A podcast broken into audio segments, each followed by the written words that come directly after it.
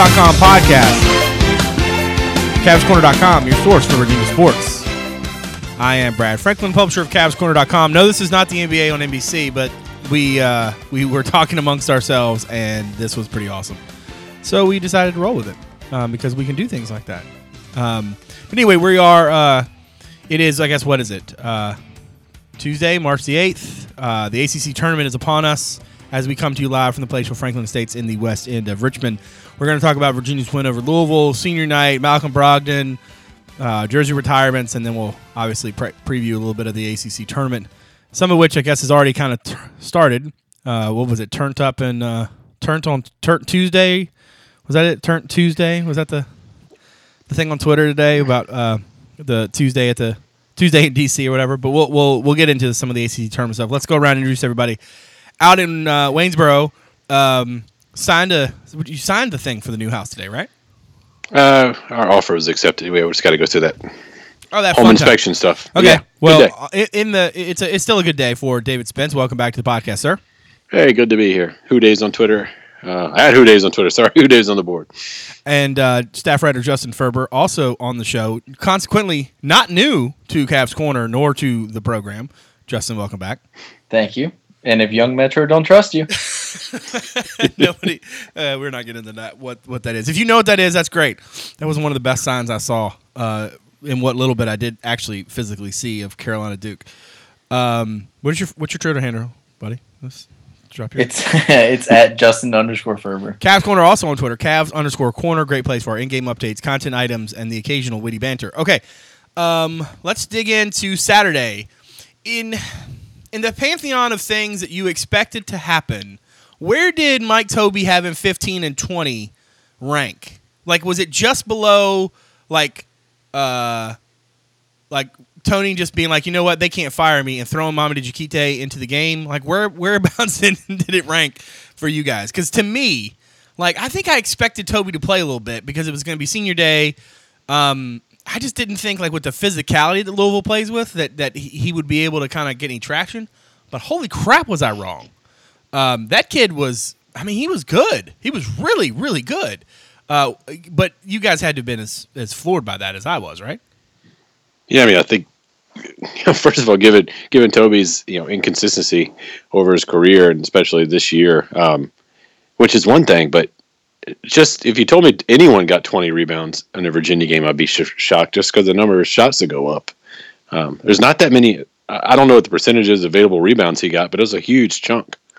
That's a Um, good point. Yeah, yeah, I would. I'd be surprised if Travis Watson got 20 rebounds in, in a game we're playing against Louisville. Well, that one thing was is that they were missing. I mean, they were missing a lot of shots. What do you have? Eleven at the at the half. Um, you know, they were they were. I mean, all over the place. Um, you know, it's funny watching them pregame. I, I I really didn't think that they looked uh, that they looked rattled or they looked impacted by the moment. I mean, I thought they looked comfortable um, watching them shooting around. It's it's amazing sometimes though what your eyes can. I, I think I might have been looking for that. You know what I'm saying? Like I kind of I think maybe I was looking for them to maybe I was like, oh well, you know, the emotional aspect of this whole game is like something that everybody keeps talking about. So clearly, it's not going to be a thing. And, and ultimately, I think it was. It just didn't manifest itself in the way we expected. You know, they, they weren't visibly rattled, but I think I think internally they just weren't right, um, which is unfortunate for what was their last game of the season, the last game for Damion Lee and Trey Lewis. But I thought Virginia just played really, really well. Um, offensively, they got a little wonky. Um, maybe after they got the double digit lead early, but I thought, man, they defensively they were really, really good. And watching them, you know, it, it, especially because you knew Carolina had won, so the, the number one seed was out of the out of the uh, equation. Um, I, I just thought that they really put out um, they put out there what I think is is a is a March effort. You know what I'm saying? Like it, it was, especially when you combine it with what happened in, in fake Clemson. Um, you know, they were gritty. They were they were they were not you know in any way, shape, or form kind of. Um, they were the the the as as Roy Williams said, they were the actors. I mean, they were not reacting. They were the, the ones kind of taking it to them. Yeah, for the record, there were 66 available rebounds in that game. Mike Tobey got 20. That's crazy. I don't. Is that good? I think that's good. That's good. what about you, Ferber? Were you surprised to see Tobes out there dominating, basically? yeah, I think surprise is an understatement. I mean, I'm just mystified by it. Was that in the preview? I don't think that made the preview. No, it did not. but uh, for a stretch during the game, I was like, "Oh wow!" He just we were like we weren't even talking about his points. It was just the rebounds. We were like, "Oh wow, he's got four points, but he's got like 13 rebounds. That's interesting." And then we were like, "Oh, maybe he'll get to 10 and he'll get a double double." He ended up with like 15 and 20.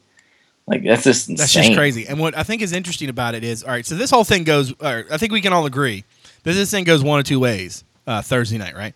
They're gonna Tobey. I don't think he'll start, but he'll get in the game. He'll get a touch and he'll shoot. If he makes that one, he's liable to go for like 15 and, and 12, right? If he misses it and he misses the second one, we're never going to hear from him again. Because, like, he's been. I, I think the the P. I mean, like we're I don't know if he if he ends up doing this like routinely, we're going to turn the story about him going to lunch with Tony into like the second coming of Joe going to Tony's house that night. But like, you know, he does he did I, I while watching the replay, you could that it was visibly different. Like he still did the whole thing where he does something wrong and then does a little quick clap. You know, the little ah. Yeah. You know, His his final one of those at JPJ. yeah, Justin and I get a real kick out of that. Um, he still does that, but he wasn't. He wasn't hesitant. He didn't. He did not let the thing come to him. He he went to it. I mean, I, I and like he showed more toughness in that game than I think I've seen of him combined. I just. I, I really wonder because if you think back, remember earlier in the season, they beat the crap out of like Notre Dame. Was it Notre Dame that beat the crowd out? And like I remember, I remember writing a column like a weekend wrap, and it was like, maybe this is the ceiling. This is how good they can be. And then they literally like fell off the cliff. Yeah, they lost to Tech. Next you know, and I was like, oh well, this is how bad they can be. Man, when, if Tobey's giving you that off the bench, I mean, starting off the bench, it doesn't matter. But if he gives you that, and he's able to stay on the floor, like he, that changes a lot for them. Um, I'll go on the record. If Tobey gives us 15 and 20 a game, we're here out. We're cutting down some nets. well, yeah, 15 and 20, yeah. But I'm saying, like, even if he gives them like like 12 yeah. and 8, yeah. Shoot, yeah, man. you know, like I mean, like this team does not need that much support. Yeah, Uh, going back to the whole surprise thing, I mean, he did airball the first shot, which I think, you know, kind of goes to that point. It's, you know, he airballed the first one, then he did that, which Yeah, is even point. more un-Tobey-ish. Yeah, yeah. It was, it was like it was like it didn't even bother him. So like maybe I'm wrong. Maybe Thursday night he misses the first two and then he makes the next six in a row and he and he rebounds well. Um, you know, I I guess it'll kind of depend on the matchup, right? If it's Clemson or if it's Georgia Tech. Um, but we'll we'll have to wait and see. I, I just think that it's funny to me that on, on senior night when you when you were when you were going to see NJPJ, essentially what was what we all knew was going to be the ACC Player of the Year. Um, and Anthony Gill too. We were all kind of like fo- so focused on Tobey. Um, although, Evan Nolte hit those two early threes, that place got loud, man. When he hit that second three, that place bumped. Um, I I I think that was one of my until uh, until Malcolm won ACC Player of the Year, Defensive Player of the Year. That was like the the most retweeted tweet from the Cavs corner account I think ever. Um, That was the loudest I've ever heard JPJ in one game. it was it was crazy. I it's mean, there's been like crazy. loud moments, but there was like more than two or three Yeah, on yeah, that Saturday. I thought I was like, I mean, it was loud against North Carolina, and and there were some other games in the past where it's been like the Syracuse game was loud, um, but this game was the. There were two times during the game where I was like, this is the loudest I've ever heard this place. There That one, Caid Kirven's three at the Yeah, end was. my the, God, the I was like, that's three. the loudest I've All right, ever. let's talk about the K Curvin three real quick before we get into into some more Malcolm discussion. Okay, so I'm watching the replay the other day.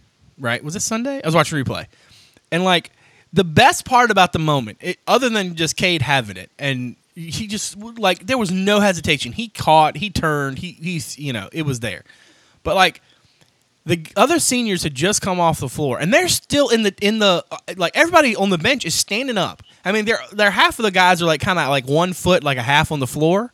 And he was in that- immediately after they yeah, left. the he was in the he was in that corner right there at the bench, and all these guys they're still dapping people up and hugging. And Ron Sanchez is like in the middle, I think, of hugging somebody, and like the whole bench like realizes Caid caught the ball, and like I, I think it was um was it Thompson? And somebody put their arms out like, "Oh crap!" And everybody turned. Right, nobody moved. They just all turned, and then like he made it, and like euphoria, right? that all I mean, like it was the craziest thing because like the kids were still in the process. They hadn't even gotten to the seat yet, and he and like he'd been in the game for like what eight seconds less, and and buried the three, and the place just went bananas. I mean, I, I almost wrote this in the column. I just thought it was a little bit too, um, I don't know, a little too cheesy, but it really that whole game was like a love note to to to to JPJ and to Cavalier fans. It really was. Everything about that game. I think Dave put something on Twitter that that night was like your stress level was like a two of ten. Maybe. Like there was no stress. Like from the minute it was, it was just it was gonna be a good time. How many? How many That, times? that game was never in doubt. No, it was never in doubt, and then you got to hit all the good moments. It was like it was like it was like being reunited with an old friend. You know, you had you had Nol- Nolte making threes, you had Tobey pulling boards, and then he had the r- crazy circus shot. Then you had Malcolm kind of coming on strong. Uh, it just kind of hit all the right notes. Uh, Virginia pulverizing somebody defensively. Um, you know, having lots of fun moments to go crazy about. Having a chance to have a curtain call for the seniors, and then the you know the walk on kid gets his gets his opportunity and buries a three, and the place goes nuts. Um, I, I just I don't know, man. Like it was just I, like I said, I think it was a it was a true love note uh, for Cavalier fans and, and JPJ from a class that brought a lot of success.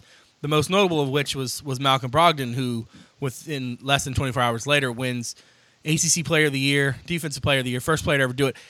It seemed like to me like Virginia fans were like almost shocked, and I'm like, were, were y'all watching the games? Like, because it was pretty clear he was the dude. Um, were you guys shocked to see? Maybe maybe it was the margin of victory that was shocking to you. What do you think? I don't know if there was shock. I mean, we're just Virginia fans. We're, we're you know, true or not, we, we expect to kind of get get the Carolina Mafia, you know, Carolina Media Mafia, whatever you want to call it, um, to surprise me. But no, I mean, I think when if you're other than Seth Davis, I think everyone in the in the world understood how he was going to win it. What about you, Ferber? Were you surprised? I mean, uh, we, I mean, you and I talked about it. We knew it was going to happen, but like, were you surprised by the margin? No, not really. Um, I figured it would be pretty.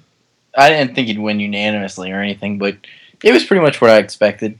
Uh, the odd thing was there was a couple. There was like a report an hour before that he was sharing Yeah. it with Brice Johnson, and I was like, I'm not gonna call the person out. No, I'll call him out. Adam Zagoria put that shit out there, and I'll say it. I'll say it like that because listen, you. There are I don't know where he got it from, there are I things you was can- like, how? But that's the thing. You there are things you can be wrong about, right? You, there are two things you can't be wrong about. You can't be wrong about awards that are come out going to come out with votes, like numbers, and you can't be you can't be wrong when people are dead.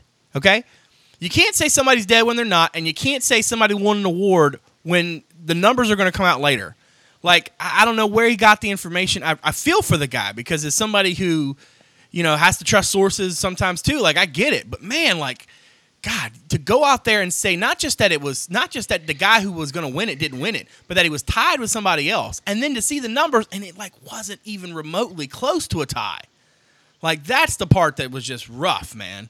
And like, I mean, I feel like I said, I feel for the guy. Um, I, I didn't, I I don't follow him on Twitter, so I'm not sure. Like, if he put out a retraction later, did anybody see anything from him? Did he ever mention it or, or anything like that, or did you just kind of, you know, pretend like it didn't happen? I have no idea. All Honestly. right. Well, I'll look that up as we continue to talk. All right. I think we are all in agreement that uh, the number 15 should hang um, from from the rafters. Is there anybody among us that doesn't believe that? No, next question. Well, Nah, I think it's. I think that's a done deal. Yeah. I mean, I, don't. I don't know that it's a done deal, but I think it should be. I mean, I the- still can't figure out the whole jerseys versus numbers thing. I mean, I guess jerseys, uh, you, know, you basically, still wear the number, but like I think the way it looks at, yeah, exactly. So like you you you retire a a jersey to honor someone who did really big things, but maybe wasn't necessarily like in that upper upper echelon. Um, you retire a number because that that dude just did it did some crazy stuff, and he is at that top. I mean, Malcolm is not going to be, you know, the leading scorer or anything like that. But when you look at his pound for pound, you know, awards and recognitions, you're talking three time All ACC, two time All ACC defense, right? Uh, coach's defensive player of the year last year. He was an All American last year, right? He's going to be an All American this year. Uh, first team All ACC this year. First team defensive player of the year, ACC player of the year. First player to ever do that. I, I mean, he's gonna, you know, he hell he could win the. we- I mean, he, there are lots of awards out there right now. He could actually win. I mean, this is not this is not a conversation you know, I, I don't know where he ranks in terms of the greatest players ever. I I might put him. I don't know. That seems like a conversation for another podcast one day. But, Say that for the end of the year. yeah, exactly. But he is in the discussion, and I think any guy who's in the discussion deserves to have his have his number up there. Um, also, th- there's also the piece I think because of who he was at this school. You know, like he was the quintessential student athlete. Um, he, he lived on the range for God's sakes. You know, like if, if you if you win all ACC Player of the Year and while you live on the range at UVA, there should be like an automatic kick in. You know, like at Carolina, like if you what is it if you if you are an All American or you win like or whatever, you're oh, it's automatic. You know, your jersey gets retired. Like if you live on the range or the lawn and you win ACC Player of the Year, it should just be automatic. Like there should just like everybody should know the second the information comes out. But I want to go back to I want to go back to the the margin, and I tried to explain this a little bit on the board, and I don't know if I did a good enough job, but like when he did what he did against the three Carolina, uh, the three triangle teams. I mean, you could have that thing was done. Like that thing was locked up. You had people in the in the triangle running stories in papers, and or or talking about stuff about this kid, and literally, what's the Virginia readership in? I don't know in Charlotte. You know what's the what's the readership in Raleigh? I don't know. Like about the number of UVA fans and like you know, Powell Latimer and, and different Carolina media folks talking about, you know, he's the best two way player in the league. And I mean, I, I just, I knew just from watching that and just like kind of feeling the, the vibes of that noise that, yeah, this was, this was going to get done. I, I did think it was kind of interesting for Virginia fans to, to kind of be like, oh my God, really? Because Dave's right. I mean, like, there how many times when it comes to like these kinds of awards, Virginia fans kind of get kicked in the teeth. Um, this was not going to be one of those times, but um, you know, I, I guess we'll have to we'll have to see where what else kind of comes in. Um, but yeah, for me, I you know, ra- raise the raise the, the kid's jersey. I don't think there's any doubt. And just considering how rare Player of the Year has been for this school in the conference, I mean, I think that right there is kind of caps it. Yeah, that's a good that's that's a that's a good point. That's a good point. I mean, it's not like that. That that's something that like you know Joe Harris or Mike Scott or like other people that came before him did. So Yeah. Yeah, I mean, like he led a, he led a team that for the better part of his, you know, the last three years where he played consecutively here, the only game they played without a, a chance or as as champions was the last game he played at JPJ. Um, that's kind of hard to beat. You know, well, I guess London could technically beat it next year, but as of now, that's that's pretty tough. Um, and, and coupled with the fact that where Virginia was as a program prior to, to Tony coming here and, and Malcolm being a huge part of that turnaround, you know, dating back to you know five years with the program, and and you know you, you put the put what he does off the court, um, he, he's kind of if you wanted to sum up what Tony Bennett preaches, he, he is it. I mean, he's he's the pillars, he's the production, he's a two way player, and he's, he's not a me guy. Um, you know, honestly, if the, the reason he doesn't get more hype is because you know he's, he's not a fun interview. I, I can see he's not going to say anything that that makes the news. So, and that's kind of what it's about now. He's uh, the reason. Like, I, although I, I had a little bit of doubt, you know, a little bit of concern about him winning the media vote, I had no doubt he was going to win the coaches play, player of the year because. I mean, you watch, and this.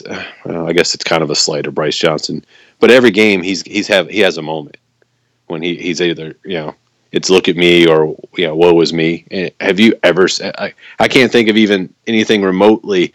We, we criticize Brogdon for yawning, for God's sakes. I mean that that's the extent of the criticism he gets. So I, I don't know how he, his number, you know, not his jersey, but his number can't be retired. Um, I- I, think it'll be if it's not retired, it's going to be because Malcolm doesn't let him do it. well, that- mean, that's, the truth. Um, you know, it's funny. We, you know, I think of those of us who who uh, were I don't know. Uh, I don't want to say like fighting with, but but like there were some people on the board who were like, "Why is he yawning? He's not the leader we need. Uh, he's not the spark." Everybody talked about Justin Anderson this and Justin Anderson that, and he's not Justin Anderson. It, it's funny to me. It's funny to me that so many people we're there. You know, we're in that we're in that headspace at one point. And and I think one of those things I think what that goes to show you is that um, when when things aren't going well, people get crazy and they they they attach things to to meaning that just aren't there. Now, was Malcolm at times forcing things and, and trying a little too hard before he hit the his stride? Absolutely, he was, and I think he probably admitted that. Um, but the idea that like he wasn't the leader, uh, that that I mean, like you said, he he embodied everything Tony Bennett wanted from his program. Um, and I and I do think that the one of the one of the reasons Virginia got good, so to speak, this season was because Malcolm figured out, oh, oh, this is where I need to be. You know, like he he he suddenly had a great feel for like when to when to be aggressive and when to when to kind of be a little bit more passive, and and I think that the other guys kind of thrived in that because they they needed him to be exactly in the lane he's in. Um, you know, he might not do it the way Justin Anderson did it, but he does it at, at his he does what he does better than anybody else. And I think that his his his craftiness in his game, both offensively and defensively, like I saw I forget what the guy's name, but on Twitter making a great argument yesterday afternoon about like why you can't look at defensive stats to pick out the to pick out the defensive player of the year. And he's like, you might look at steals and, and blocks and everything, but like realistically, playing defense is one of those things that just doesn't show up in the stat sheet. And like if you watch Brogdon or Tonye Jekiri, like you see it, like oh that's why. Um, Brogdon just did just did so much so well and, and like so consistently at, at such a high level um, that it it really is kind of staggering if you think about it. Um, but like I said, for for I know for a lot of people, you know, the fact that he's not more, you know, outwardly emotional um, bugged them at first because they weren't sure how to deal with it because it's not it's not how you think of your alpha leader to be. You want your alpha leader to be in everybody's face, and you know, and that's not to say that Malcolm doesn't do it in his own way, um, but he's just not. He's not gonna. He is gonna be that guy who yawns. Like that's just his. That's who he is. Like I mean, I yawn a lot. Doesn't mean I'm any less intense. I'm like the most intense person I know. Um, I just feel like for a lot of people, it took them a while to understand him, and that, but I think they they got there. They I think they enjoyed the the ride that's been, and I'm just hopeful that. Um, you know, as they go forward, that people will really appreciate him. And that's one of the things I, I think most about the, the whole jersey hanging. Like, he needs to be an example for people of, like, this is how you do it. You know? Like, he came in, he came into this, into the whole, uh, he came to UVA after, you know, thinking about going to Harvard. Um, he dealt with some serious adversity with his foot, had moments, I think, where he didn't think he'd play again. And he ends up winning ACC Player of the Year. I mean, that's nuts. Yeah and you know, I think when we look at you know we talk about Akil Mitchell a lot and and kind of the defensive force he was able to guard three spots and, and make us so versatile.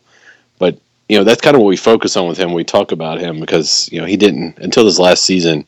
You know his offensive game was was kind of a you know put back game. Um, but Malcolm Malcolm was that guy from you know maybe maybe the one, but you know guarding the two three and it, at times the four but because of what he did on the offensive side, I don't think we appreciate how good he was on defense. Um, and the fact that he puts, I'm not saying that Kill didn't put effort in, but Malcolm was the focus of the offense, and he still put that effort in on defense.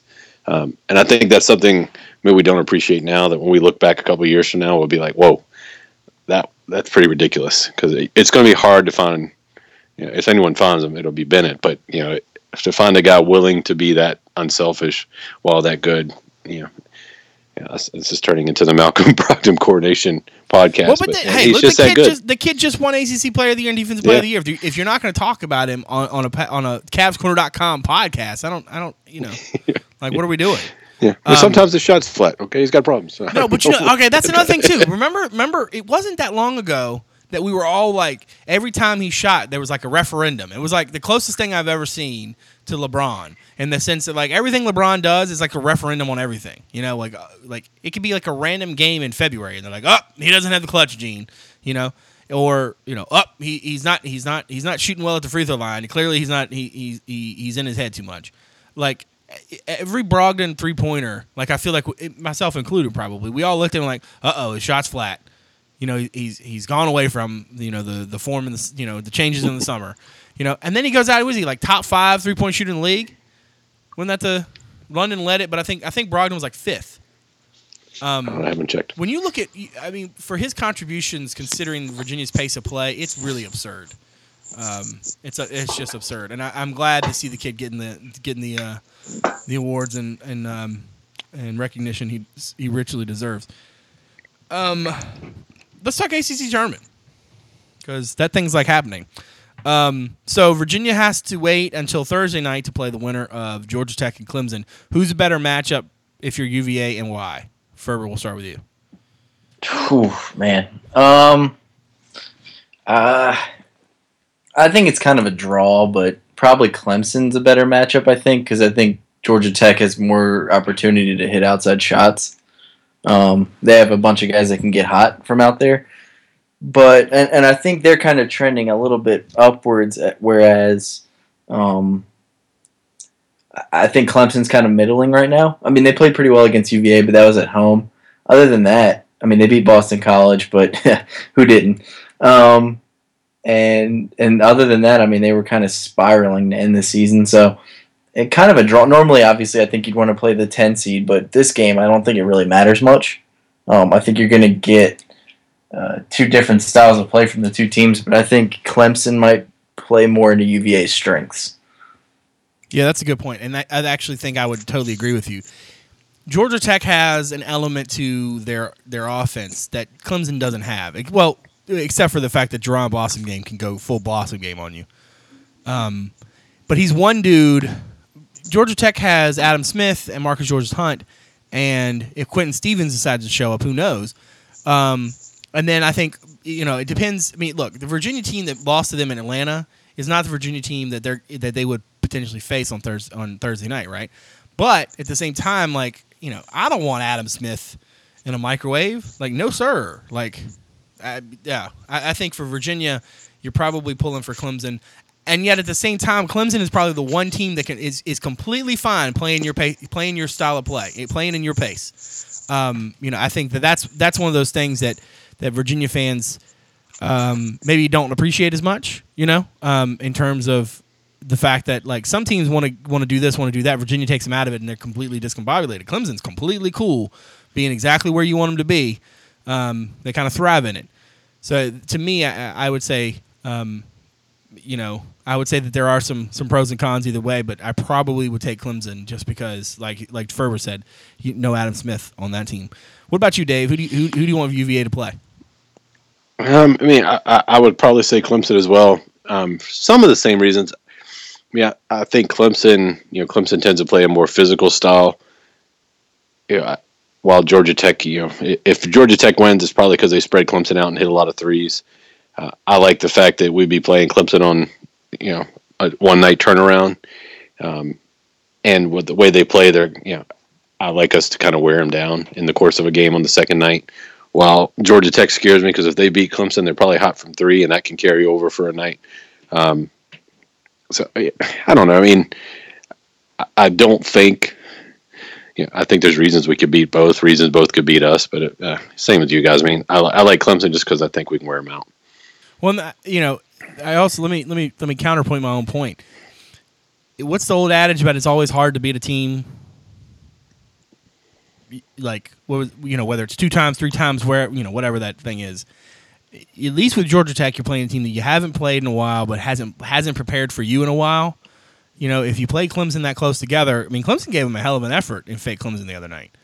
Um, you know, I, that would be that would be an interesting rematch, probably for for Virginia trying you know trying to lock up a number one seed, you want to play Georgia Tech. Um, but I, I, think there are some some some pros and cons either way. All right, if we're looking at the bracket, is it safe to say that Virginia kind of has um, I don't want to say an easy easy path, but easier than the other top four seeds? What do you guys? Think? I think, think so. I think so. I mean, as much as I wanted to win the regular season and get the one seed, um, not only for selfish reasons of being easier to watch at night, but you know, uh, kind of like falling into the two for for the matchups. Um, I mean, I think avoiding Duke as long as you can is a good thing, regard just because of you know. Yeah, it's they got, Duke. They got more Brandon Ingrams than everybody else. They're, yeah, that's true. Yeah, I think UVA has the easiest path to the final. Right. Well, um, then there's the there's the time aspect to it, right? Like Virginia plays at seven on Thursday, right? The if they win, their semifinal would be at nine. But like if you're the one seed, you got to play at 12 and then you got to come back the next day and play at 7. And then so like your body clock is all off. And like coaches will tell you like routine is like the biggest thing that they want. um, for their players, especially in a situation like this. I almost feel like Virginia has the better draw as the two than Carolina has as the one. Duke is in the. It doesn't matter if it's Duke or Notre Dame. I mean, uh, unless you know what NC State's gonna Maverick Rowan's gonna stay hot and beat. They're gonna beat Duke tomorrow afternoon, and then you know Notre Dame gets throttled by them. Like they're either gonna play Duke or Notre Dame in the semifinals, but that's probably after they have to go through either Pitt or Syracuse, which you know not necessarily consistent this season, but both of them not terrible. You know, Virginia gets either Georgia Tech or Clemson. Georgia Tech has been kind of rough in, in spots, right? So if it is Georgia Tech, that's you know that's a, a winnable game. And then you either get Miami or at this point Florida State or Virginia Tech. Like the bottom half of this bracket is where you want to be.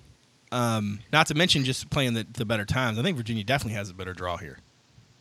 Yeah, give me Pitt and NC State coming out of that top semifinal. Oh, I don't know.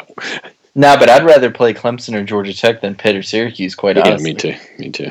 Those teams just have more talent.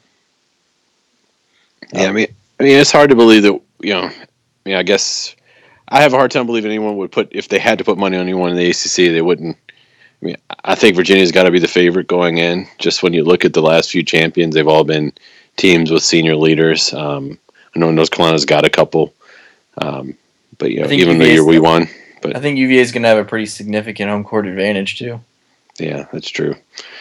It's yeah, I like to break. I think anytime you don't have to play Duke, UNC, Notre Dame until the final, that, that's a good that's a good bracket. But you know, we, and it'll be. I mean, Miami's a good team too, so it's not like we'll be cakewalking to to the final by any means. Um, You mean and it's- is. Miami going to get past Virginia Tech? Well, I don't know. That's what I was going to say. Can we going talk about like, that for a yeah, hot second? I don't know Okay. if they will. So Greg Burton today on 950 asked me if you were one of the top four seeds, what was the one team you want to play? And he, and I, I picked Tech, and here's why. Like we haven't seen Tech at like full strength, um, because Chris Clarke is obviously still just getting back into like playing shape, basically. But like, I don't, I, I- don't want to play him. Like, I, I- mean, I, if if I'm if I'm looking at the the bracket, right, I would have much rather them have fallen on the top half somehow.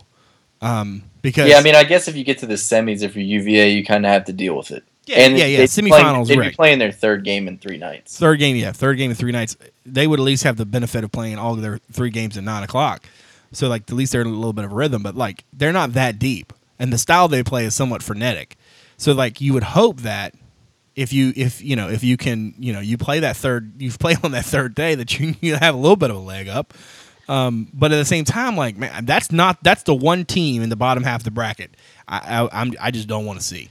I don't I'd know. I rather- mean, it's, I'd it's rather always tough Miami. Tech because you, you get that extra layer. Like, do I not want to see them just because uh, I'm worried they're going to beat me, or is it because I know, unlike like if we lose to Georgia Tech and I don't have, I won't hear about it the next day. You just Yeah. don't want to deal with the ramifications. you don't yeah, so with the- it's you know, it's hard yeah. for me to always compare whether Virginia Tech's a team that scares me, but they're they're playing good ball. I mean, But they could also lose to Florida State tomorrow, and Absolutely. I be that surprised. Yeah, that's what's that's the weird thing about Tech. I mean, seriously, I would think that about Tech if they had Florida State on their jersey. Like, it doesn't matter to me. Like the, the Tech aspect that it is it is Tech. Like I know we're you know Dave makes a good point. that A lot of Virginia fans would be very upset to lose to them twice in a season. Um, because well, if UVA loses to them this year, they're going to the final. right, yeah, yeah, that's and like, but here's the thing: like, it's not that far fetched to me. Okay, it's really not that far fetched to me for Virginia Tech to beat. All right, to beat uh, Florida State tomorrow. Okay, tomorrow night, and then rematch with Miami. Miami brings a whole lot, you know, and then somehow another Tech's still in it, and then Miami just never puts them away, and they slip. That is not tho- them winning those two games is just completely not out of the question. who's Miami playing again? Miami gets to buy and either plays either Virginia Tech or Florida okay, State. sorry, that's right. My fault. My fault. You just said it. Yeah, I was gonna say like, where did you go? Um. I just said that. Okay, so if I'm looking at the if I'm looking at it, my my li- I mean, chalk in the in the championship seems the most likely. Um, you know that Duke Carolina matchup potentially in the semifinals. I mean, personally, as somebody who's going to be there for the nine o'clock game, I'm all about it. Like, Yeah, sign me up for that. like me and Ferber, if you don't think we're pulling for for Duke and Carolina to get to the semis, Every year, it's like set up to, for them to play, and then they always miss yeah, each other. some yeah, something always happens. Somebody springs a giblet and it's all over. yeah, um, like there was one year where Duke was like the two, and Carolina was the three or something, and somehow NC State would beat them, right? Was it NC yeah, State? the, like Carolina lost to or Duke lost to Maryland. And it was like you know Oh, craziness. The only thing I'm sad about is that if Tech beats Florida State, that means that they don't play on Thursday. And one of the things I'm actually kind of looking forward to is listening to the Florida State band because there's no band in America that gets that gets it right like Florida State does. Like several years ago when they played the Game of Thrones theme, you could have knocked me over with a feather. Like I I love the Florida State band, and somehow or another they always get like. 'Cause, Like wherever our seats are, they're almost always next to us. And literally that's the highlight most of the highlights. I mean there were lots of there were lots of things that happened in greensboro that were pretty great. But like florida state band is pretty awesome and i'm all about that. So i'm really sad they really they really got to figure out a way to beat tech tomorrow night just so i can uh, be uh, delighted. Yeah, I was having I was having to talk with someone it's um, today about about this tournament, and you know they were talking about how crazy this year has been. The tournament's going to be crazy, but I mean at the same time, you, you haven't had. There's only been like three teams, four teams maybe that have shown the ability to win three or four games against good competition in a row. So you almost feel like there's going to be an upset or you know or two or three a bunch um, but there's probably only two or three teams that, that have what it takes to to win to win enough games to you know to win the championship. So I think I what know. it'll end up being is it'll end up being like two good teams and two mid-seeded teams in the final four, where it's like, wow, there's a bunch of upsets and like there's two random teams in the final four, and then there's two like good teams, and those two teams will win. Like, but you know, I think at the end of the day, those two teams will like come out on top. But that it's just gonna be one of the, I think it's gonna be one of those like Butler, VCU, UConn, Duke years or whatever, and then Duke, UConn, UConn, Kentucky or whatever it ended up being Final Fours. Maybe not those that big of upsets, but like maybe some like six seeds or something end up in the Final Four. I was just talking the ACC tournament, but you took it to the next level. you know it's funny is that like somewhere along the way where we were saying i'm like i was following Oh, the following, like- ACC, I don't, I don't believe that at all. I think the Right. ACC is like five teams have a chance to win the title, and that's it. yeah the thing the thing about the middle of the acc to me yeah, this so I'll say there, there's a few teams like there's been craziness enough where you you might see it upset any game, but there's probably only a few teams that right have what it takes. it'll be to one win of those times where win. like everything kind of clears out by the by the Yeah, I don't next think day it's gonna be. I don't think it's gonna be a Syracuse Virginia Tech final. No, it's going to be Virginia. NC God, State. what would the viewership be for a Syracuse Virginia Tech ACC championship game in DC? Hmm. Man, there would be lots of Carolina fans who would take off their Carolina jerseys and put back on their Virginia Tech stuff that they wear during football season. God, I just made that joke on the podcast. Man, I'm getting brave. wheels within wheels. God, I'm getting brave. Um, all right, let's. All right, so if you had to, if you had to take one team, Virginia, Carolina, who, who who you got? I'll take UVA. The same? I mean, I think uh, yeah, Yeah, I mean, it's a homer pick. But I, think mean, it's a good one. I, I, I mean, I could see them losing in the semis if they get matched up with Miami. But I, I kind of feel like I would still like them in that game, and and I feel like North Carolina has more obstacles overall, and then UVA and North Carolina on a neutral court. Um, Yeah, I I take yeah, I take Virginia in a, on a neutral court for real, definitely.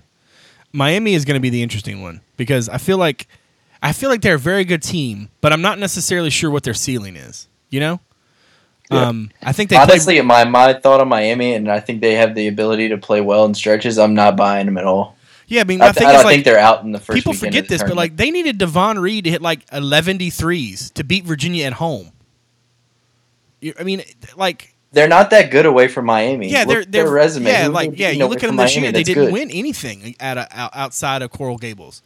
And I mean, again, I've been there; it's a cool place, but like They looked mean, lost on Saturday. They like did. totally lost. Yeah, they did. And I mean, listen, you can go listen.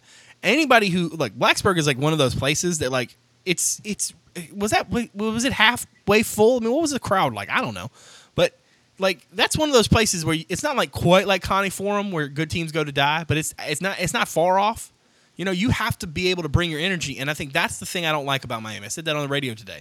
Like that team has some real some really nice pieces, but when you need Davon Reed to ride to to you know to jump on a horse and come save you, like that's probably not a good sign. And you know, Sheldon McClellan and Ja'Quan Newton have been fighting ankle injuries.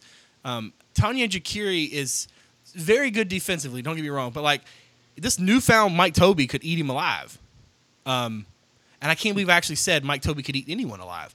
um, but I did, and that kind of made sense. Like, I, I don't know. I'm not worried uh, about that, but at the same time, like I, I understand that Davon Reed, you know, hitting a bunch of threes is the thing that actually happened in the world. Um, So it, it, it's it's if you look at it, Carolina has is either going to have to beat Duke or Notre Dame. Virginia's going to have to beat who, Miami or who. You know, like I I, I think Yeah. it's fun. It's funny because essentially Virginia is a one seed playing down in a bracket that literally is more catered to a one seed because of just the way the things shook out in terms of the the conference this year. Um, did I see something the other day that if Clemson had beaten somebody on February like 18th, that like they moved up like three spots, which kind of shows you like I, I thought I looked this up the other day when everybody's talking about Buzz and Coach of the Year. Virginia Tech was three possessions from pen- from finishing four spots lower because they uh, just basically Yeah, they well they said if they had lost to, to Miami, they would have been the nine seed. right. So, So, it's like, like, it wasn't even like they would have been the seventh seed; they would have been the nine seed. Yeah, that's and that's like the volatility. So it's like the middle of the ACC this year basically ate itself, um, and Yeah. the- And Virginia's two s- possessions away from having to play Duke and Notre Dame to make it to the final, or Duke or Notre Isn't Dame. that crazy? That's what I said. yeah, they're, they're right. They're they're one travel call away. You know, that's just nuts. When if if that game had gone the other way, Duke would be the sixth seed. Oh yeah, that's a good point. Well, now we now we got to now we got to get out of our DeLorean and stop trying to mess with with the past. Um, I think that's a, a good place to put a pin in it. We're we're obviously going to have a lot to talk about next week once we see what the uh, ACC tournament results are, and we get to look ahead to the NCAA tournament. We'll see if Virginia where Virginia's playing, who's in their pod. I'm sure Ferber will write a, a great preview of of the pod. The pod preview is one of the, my my favorite things to to write in a headline, just because it sounds completely ridiculous. Um, Shout out Wilson Cavs fan. We read your posts. We answered your questions. We did. Yeah. Dude, Yeah. I, I have not been on the board in like three hours. God, he asked, "Did you not read the board? Come on." The best part was who Dave's likes this. Who Dave's likes anything podcast related? I think he probably liked it the other day. No, we literally answered every question. No, I like the fact that I'm off of a podcast, there's finally like some conversation about it. I'm like, oh, yeah, okay. yeah, that's it's all. Yeah, that's that's 'cause I right. let him talk. Dave Dave gets very fired up that people don't don't talk, don't ask him questions, and now he, somebody asked questions, but he oh, wasn't on that podcast. Yeah, it really concerns me like for the, the fact- 30 minutes before and during the po- podcast every week. I I like the fact that the dude that dude was like, "Yeah, Brad, you're always good," and I was like, "Yeah, yeah, I am. Thanks. I'm good at this here radio, audio thingamajigamabob." I'm glad to know Aaron's got an account. right. um, so yeah, that's a yeah, that's a good place to put a pin in it. Um, want to thank everybody out there for continuing to support the show. Want to thank uh, you guys for being here, and we will uh, obviously catch up with you uh, next week when we have lots more basketball stuff to talk about. Um, I guess at some point we'll have to talk about football um, and all of the goings on there, but I think all the goings on are like I don't want to say in the dark, but like I don't know. Those folks, those dudes run a really tight ship. Um, so we'll get we'll get back to, to that later in the spring. But um, clearly, March Madness and everything, it's it's good to be back. Uh, so for David Spence and Justin Ferber, I am Brad Franklin, publisher at CavsCorner.com. Thanks for coming out. We'll see you soon.